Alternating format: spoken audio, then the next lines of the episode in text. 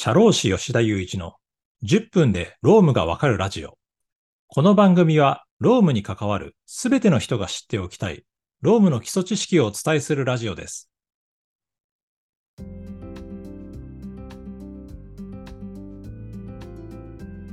はい。それでは今週も始めていきましょう。まあ今回はね、あの前回100回だったんですけれども、101回ということで、社労士のキャリアについてお話しします。まあ、あの、私が社労士になったのは、およそ12年ぐらい前の話なんですけれども、ありがたいことに、あの、タックの人気資格ランキングだと、社労士は2位です。すごいですよね。まあ、本当に、こう、ありがたいなと思っています。社労士として今やってる自分としてはですね、こう、人気の資格になってるっていうのは、すごく嬉しいことですし、まあ、こういう風になってるっていうのは、まあ、社労士の先輩であったり、まあ、今活躍している社労士のおかげっていうのもあるのかなと。はい。で、結構その社労士って、まあ人気がある一方で、キャリア形成っていうのは難しかったりするんで、まあそれについて今日お話ししていきたいなと思います。で、ちょっと社労士っていう枠を外して、事業のキャリア形成っていったところから、まあお話をしていきたいと思います。あの、例外はいくらでもあるんですけれども、私は弁護士会計士とそれ以外の事業、まあ、いわゆる文系の難関資格の事業の話をしてるんですけれども、それだと、その2種類で大きくキャリア形成っていうのは変わると思います。弁護士さんや会計士さんって、まあ、どんな人が多いイメージかっていうと、在学中、まあ、多くが大学ですよね。大学に在学中であったり、まあ、その後、まあ、その、受験の専念期間とかっていうのがあって、そこで資格を取った上で、まあ、社会人1年目から例えば弁護士事務所に就職するとか、監査法人に就職するっていうキャリアの人が多い印象です。で、一方ですね、今日のテーマの社労士のキャリアということなんですけど、社会保険労務士であったり、税理士さん、まあ、司法書士さん、行政書士さん、まあ、こういったところの資格っていうのは、一回社会人になってから、まあ、何かのきっかけがあって、まあ、例えば人生ちょっと考え直したときに、私はこの道に行きたいな、とかって考えて資格を取るケースが多いと思います。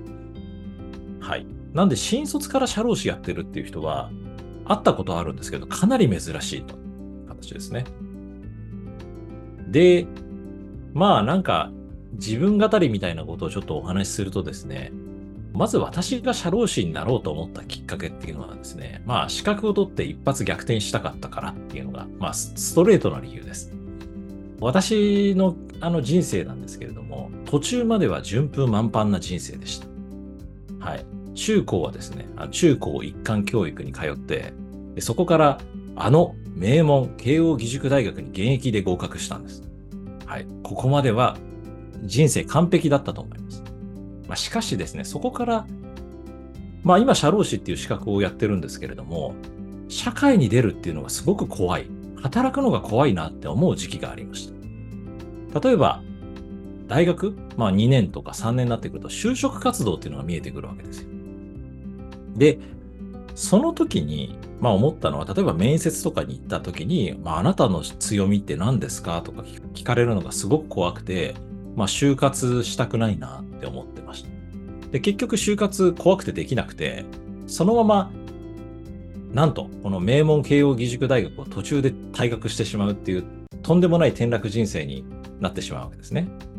でそこから、まあ、モラトリアムの期間というか、もうめちゃくちゃな期間がありまして、まあ、20代後半ぐらいになった時に、いや、これちょっともう、なんかがないと立て直せないと。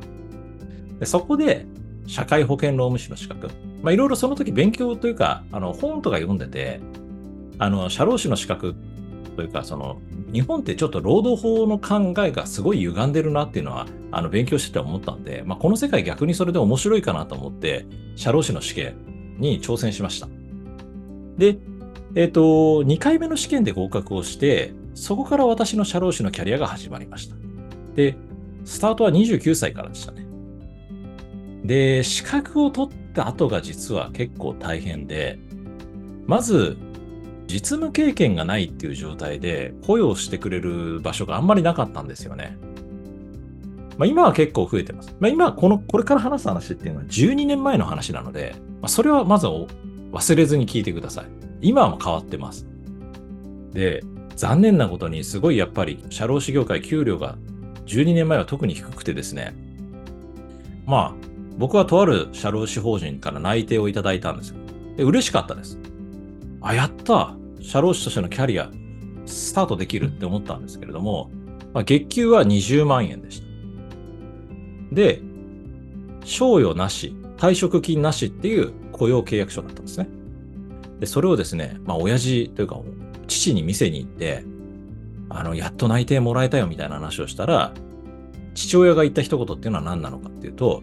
お前この会社大丈夫なのか？賞与も退職金もないぞ言われたんですね。そこでハッとしました。あ、そうなのかって。ちょっと残念な気持ちになりました。でも、今、子を持つ父になって思います。確かにそうだなと。まあ、私の父は、東証一部上場企業、今でいうプライムだと思うんですけれども、そういうところで新卒で入って定年まで働いた。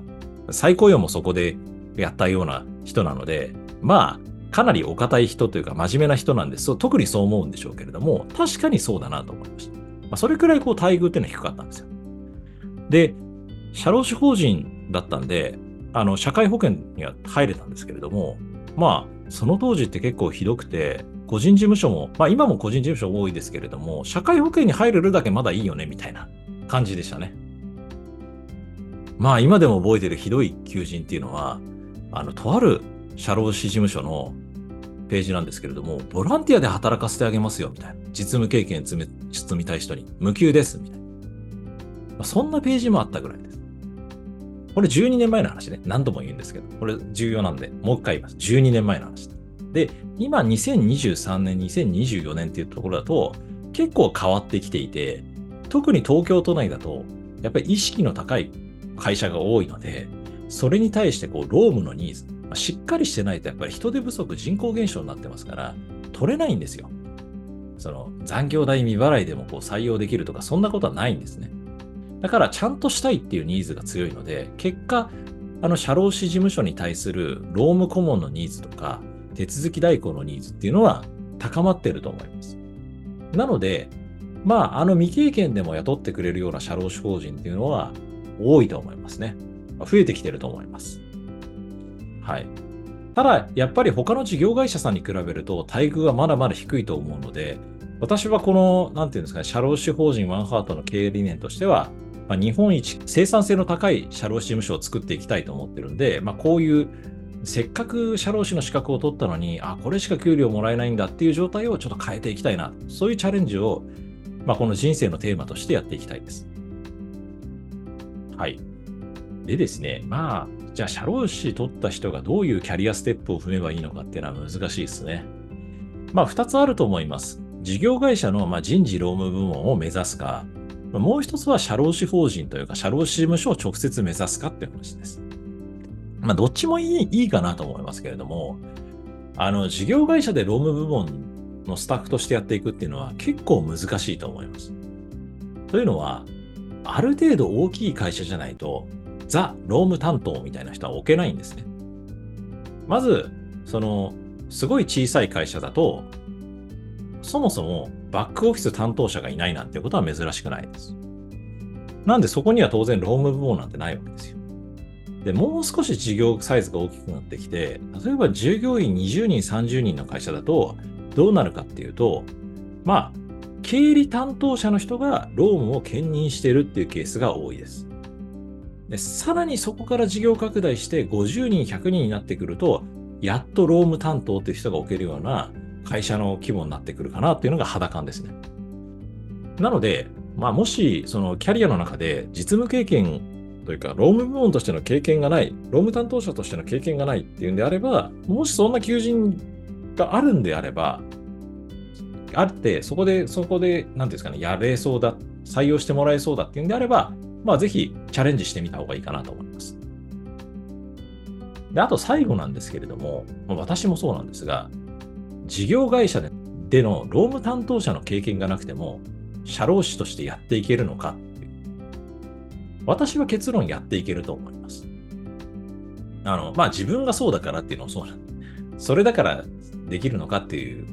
証拠にはなってないんですけれども、たくさんいるからです。独立開業されて、事業会社で労務担当とかやってなかったけれども、あの、社労士として活躍してる人という人はたくさんいます。例えば、営業畑しかいなかったとか、まあ、私みたいに、あまりその、なんていうんですか、事業会社での経験はないけれども、社労士法人でしか勤務経験がないなんていう人もいます。なので、まあ、あの、キャリアステップなんですけど、社労士の資格を取ったら、社労士法人に就職するっていうのもいいかなと思